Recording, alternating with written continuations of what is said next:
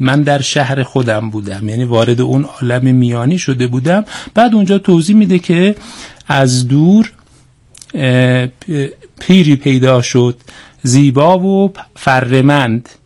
یعنی ببینید هم پیر هم زیبا و هم فرمنده. اصطلاحا مفهوم پیر جوان این خب این که کسی هم پیر, پیر باشه برناست در پیر برنا باشه یعنی هم سال سال زیاد بر او گذشته باشه و هم در او تازگی برنا باشه به تعبیر ابن سینا. خب این تو عالم ما که چنین چیزی پیدا نمیشه. متناقض نماز پاردوکسیکا ولی اون برای ابن سینا اتفاق افتاده. تحقق کامل معنایی واقعی داره. بله تحقق داره. بنابراین اون چیزی که حالا در اد... مخصوصا کسی مثل کوربندش توجه می‌کنه این هست که بله ادبیات ایرانی در خدمت حکمت منتها نوع خدمتی که به حکمت می‌کنه با چیزی که ادبیات معاصر می‌کنه متفاوته. ادبیات امروز ما در ساحت خس در ساحت حسه چون اصلا در این تفکر چیزی به نام خیال به اون معنایی که ما میگیم. حالا خیال ممکنه صرفا ببینید خیال امروزه نه کسی این خیال رو انکار نمی‌کنه. مونتا خیالی که ما به ازایی نداره. ما مثلا وقتی که راجع به ساحت حس صحبت می‌کنیم خب محسوس در مقابلش هست. وقتی راجع به عقل صحبت می‌کنیم معقول در مقابلش هست. ولی در دنیای امروز خیال رو چیکار می‌خوایم بکنیم؟ ما خیال چیزی در مقابلش نیست. اما در وردی وقتی که از خیال صحبت می‌کنه مخیل در مقابلش هست. مخیل چیه؟ مخیل وردی که با اون تعابیر به نظرم خیلی شگرف و شگفتی ازش یاد می‌کنه تعبیر مثلا ناکجا آباد. به ناکجا آباد به معنی یوتوپیای امروز نیست. یعنی این یوتوپیا خب ما باید ترجمه کنیم ناکجا یعنی سلبیه.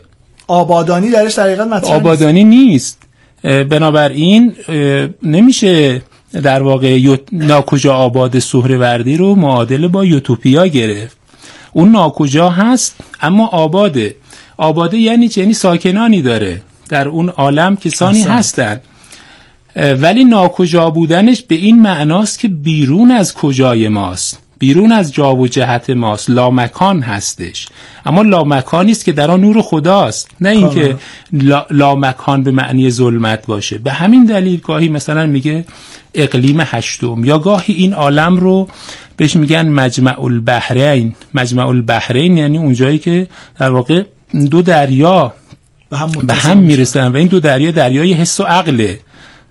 اینها به هم می‌رسن. بنابراین شما اگر توجه بکنید اون مبنایی که در تمثیل ابن سینا و تمثیل سهروردی گذاشته میشه این ادبیات هست ولی به نظرم میاد با ادبیاتی که ما در دنیای امروز داریم که این ادبیات حاصل فلسفه های مدرن هستند که اون عالم واسطه اون عالم ناکجا آباد برای اونها به تعبیر کربن قاره گم شده است با این نوع ادبیات تفاوت ماهوی داره. ممنونم آقای دکتر.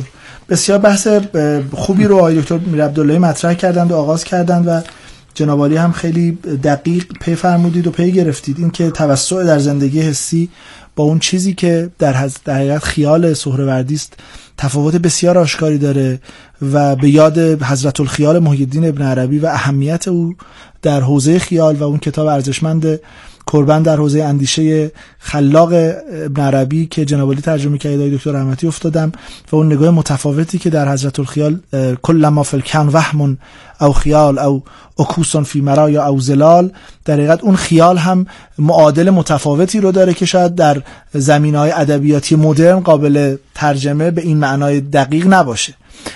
این بحث بحث بسیار مهم و در این حال به نظر آپولوژتیک میاد. آقای دکتر سید عرب با جنابالی هم می‌خوام وارد این گفتگو بشوم که در حقیقت این نوع از ادبیات گویی وارد زندگی امروز آدمی می‌تواند بشود.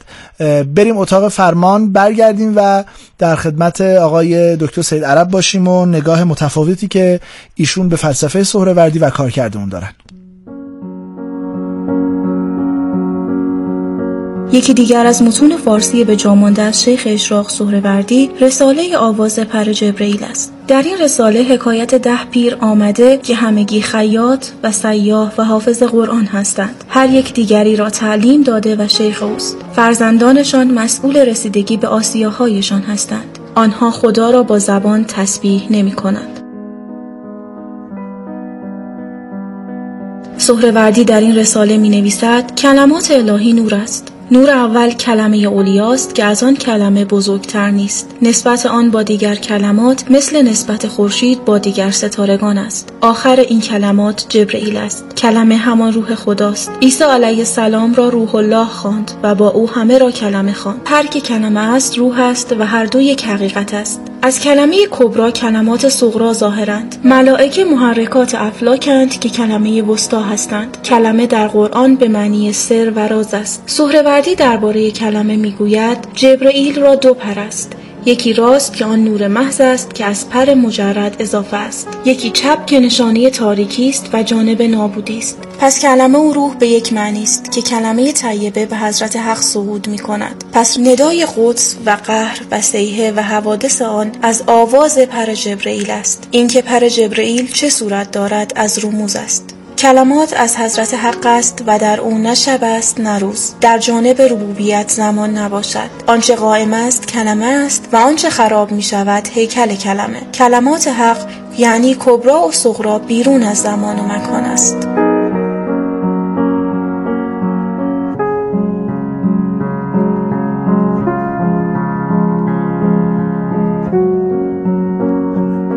خب آقای دکتر سید عرب بحثی که با اساتید عزیز در استودیو پی گرفتیم در حقیقت بحث ایجابی بود.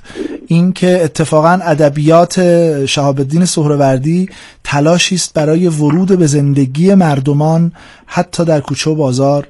و پرداخت کسانی مثل کربن هم در حقیقت با همین نوع روش شناسی پی گرفته شده.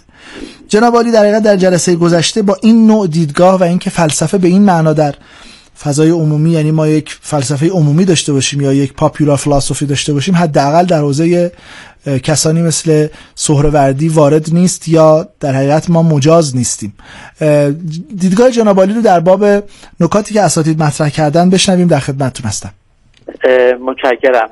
از لطف شما و استفاده کردم. باید ارز کنم در مختصری درباره هفته قبل بنده مخالف فرمایشات اساتید حاضر در جلسه نبودم بلکه ما سه نفر از سه دیدگاه به موضوعی که مطرح می‌شد میپرداختیم و هر یک از جنبه ای به اون میپرداختیم و بحث می‌کردیم بله. این یک مطلب مطلب بعد درباره بحث امشب من خیلی مایل نیستم که ادبیات رو به این توصیعی به کار ببرم. مایلم که ارز کنم که فیلسوف نسبتش با زبان خیلی مهمتر از نسبتش با ادبیات ما چون زبان داریم ادبیات داریم. اگر زبان نداشتیم ادبیات نداشتیم.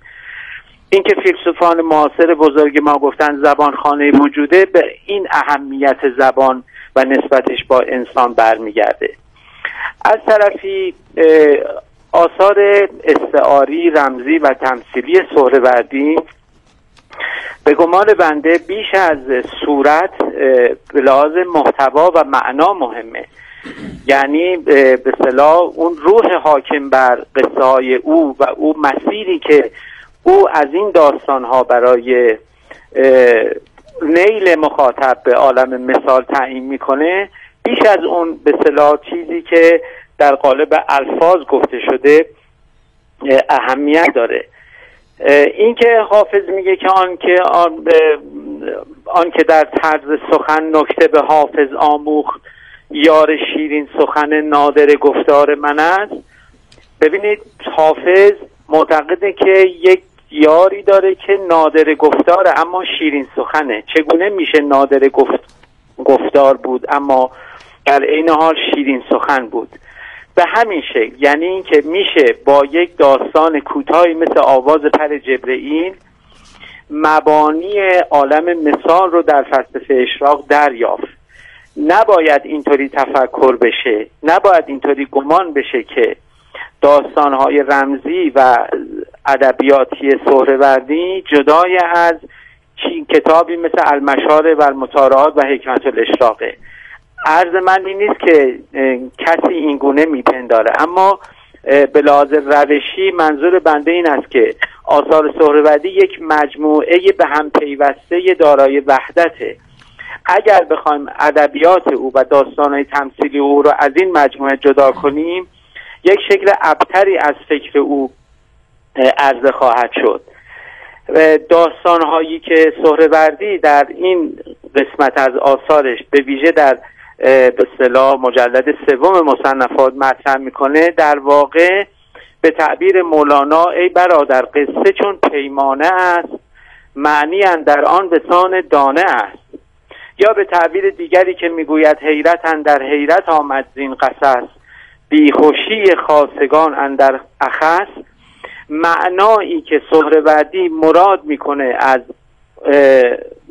خلال داستانهاش همون عالم مثالی است که در مقاله دوم حکمت الاشراق مطرح می‌کنه. و در واقع شعر او بیان یا زبان داستان تمثیلی او و شعر او زبان باطنی فلسفهشه. بله. بدون ربط این دو به گمان بنده نمی‌توانیم به مرادی که سهره بعدی داره دست پیدا کنیم.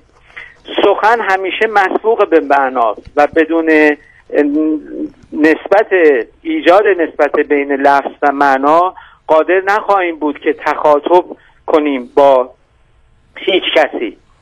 به ویژه فیلسوف ادبیات امروز ما به خاطر تأثری که از نوع ادبیات حاکم بر جهان معاصر کنونی داره بیش از گذشته و بیش از ادوار قبل مایل به صورت و شاعر امروز در هر کجا که نگاه می‌کنه صورت خودش رو می‌بینه.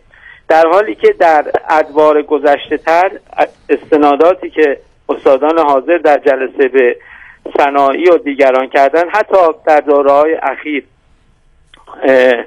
مستنداتی رو از شاعران مطرح کردن به اندازه به صلاح بسیار زیادی متفاوت با اون چیزی است که امروزه ما ادبیات معاصر خودبنیاد می‌دونیم و ما رو از اون فضای حاکم بر زبان شاعران و فیلسوفانی مثل صناعی و سهروردی دور می‌کنه. ببینید سهروردی در یک چهار بیتی یا یک ربایی می‌گوید که گر عشق نبودی یا غم عشق نبودی چندین سخن نغز که گفتی که شنودی گر باد نبودی که سر زلف رو بودی رخساره معشوق به عاشق چه نمودی؟ بله. اون بادی که اون بادی که یا اون هجابی که برطرف میشه و حکیم به سخن میاد برای بیان روح حاکم بر کلمه اون ادبیات نیست. اون معنای حاکم بر لفظه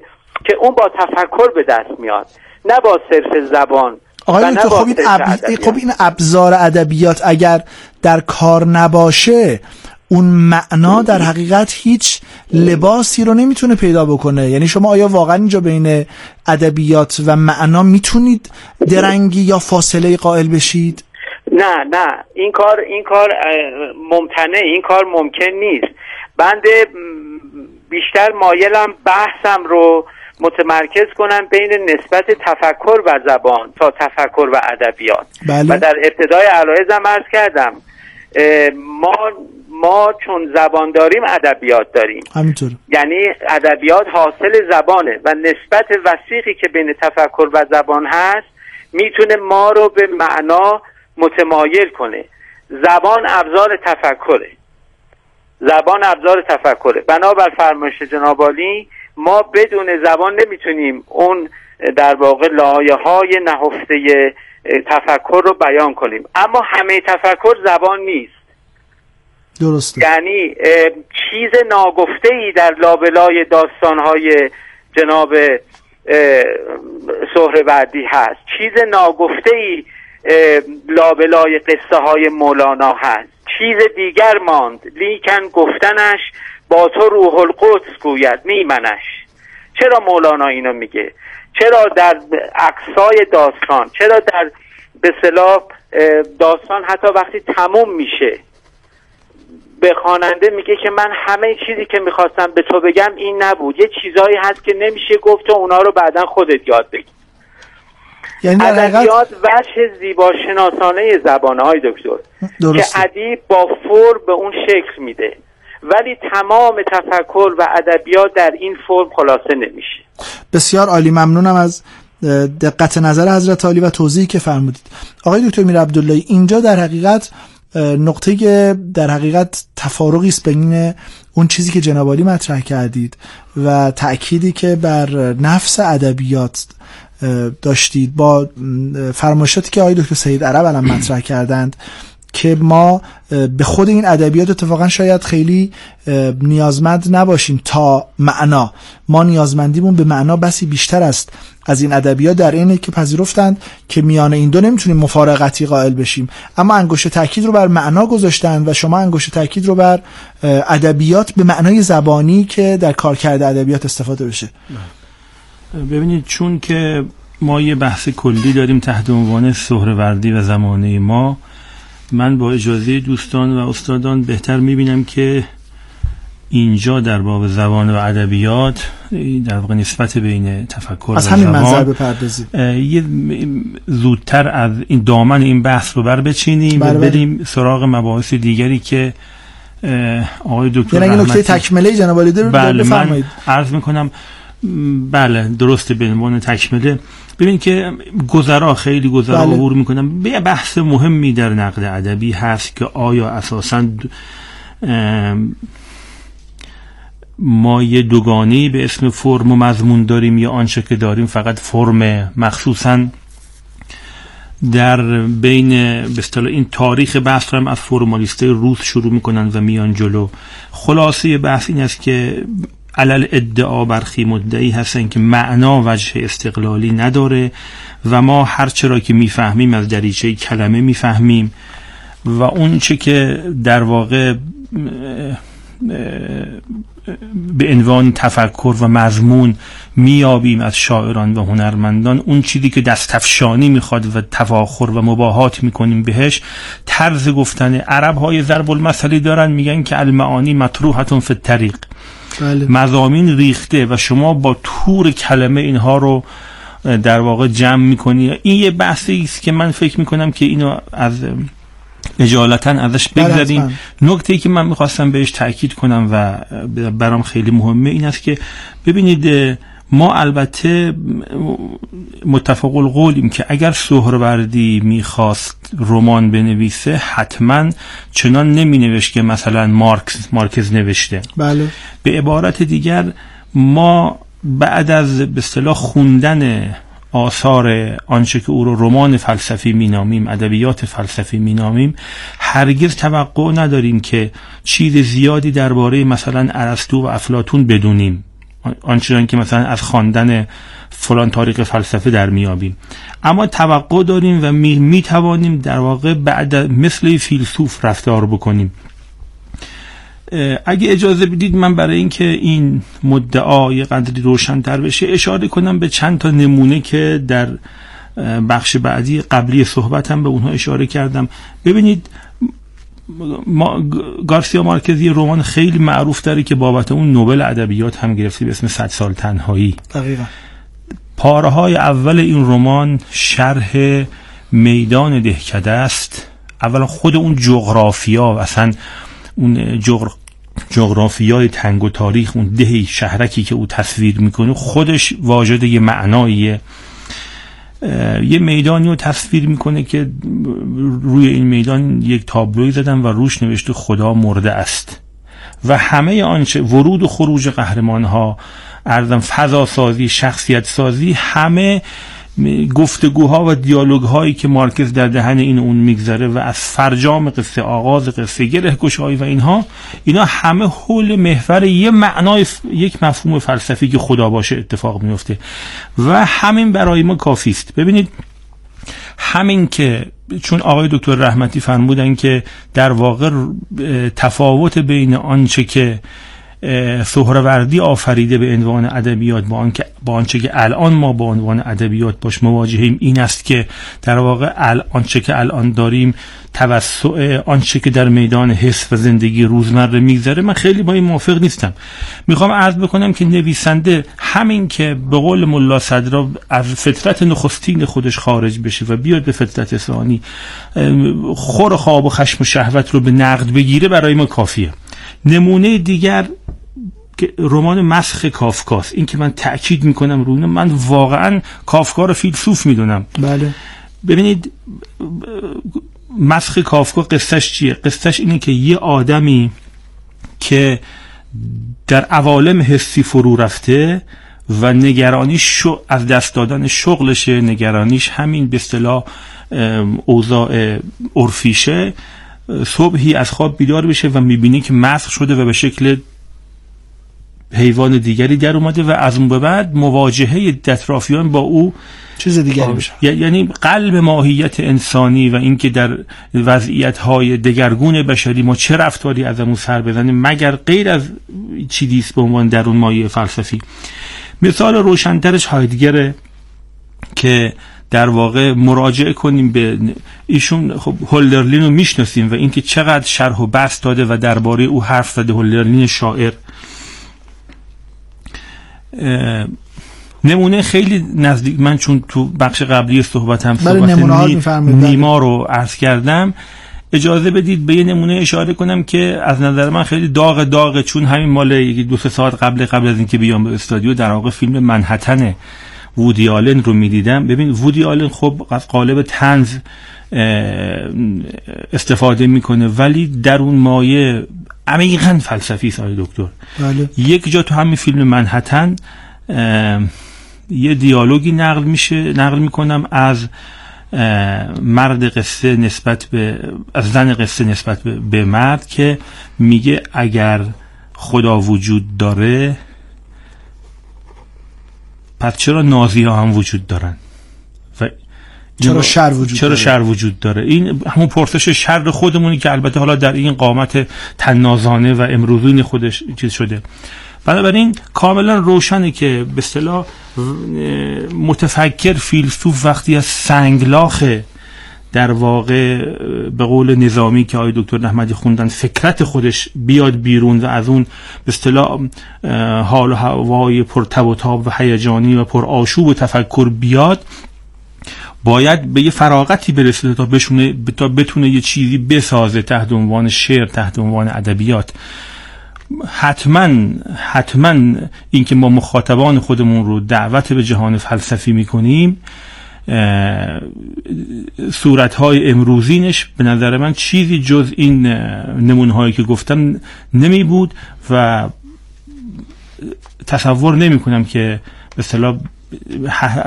اگر که بله می, بله می بود سهروردی حتما از همین قاله ها استفاده می‌کرد. البته صحبت می‌کردم میان میان برنامه که ما با اساتید یه قولی ازشون بگیریم که در جلسه سوم به تعبیر قرآن که فرمود فصلا سلیال سویا به خود داستانهای سهروردی بپردازیم و خود متن داستانها رو یه مقداری تحلیل جدیتر بکنیم. هم آقای دکتر رحمتی در چهار جلدی که از اسلام ایرانی ترجمه فرمودند از هانری کوربن خب در جلد دوم خصوصا به داستان داستان های سهروردی پرداختن تحلیل اونها هم کتب دیگری در مورد این داستان هست. متن داستان ها رو یه مقداری بخوانیم ان در جلسه آینده و تحلیل بکنیم. فقط ختم ها به عشر نشه. بله بله ان بله. دیگه حداقل سه جلسه رو ما می‌تونیم خدمت اساتید ان باشیم.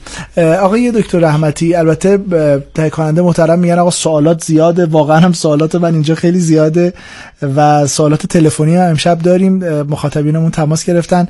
یه مقداری بتونیم بحث رو با اساتید به نتایجی برسونیم. ان حالا نیم ساعت 40 دقیقه آخر برنامه رو هم به پاسخ سوالات اختصاص میدیم.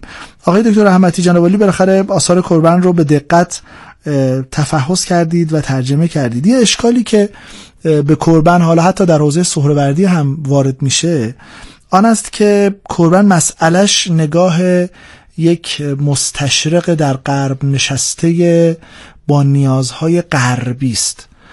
با نیازهای انسان مدرنی که حالا داره در شرق نفس می‌کشه و آثاری که حتی از سهروردی هم بررسی کرده و به غرب معرفی کرده با این نگاه معرفی کرده. این یک اشکالی که وارد می‌کنن به نگاه قربان هفته پیش هم آقای دکتر سید عرب دیدگاهی رو مطرح کردن که برخ دیگری هم این دیدگاه رو مطرح می‌کنند که خانش هانری قربان از سهروردی یک خانش ناقصی است و خانش کاملی نیست. جناب عالی به کسی که در حقیقت جامع واقعا به آثار قربان توجه دارید و در این حال فلسفه اسلامی رو هم به دقت می‌شناسید پاسختون در حقیقت به این دو اشکال چیه؟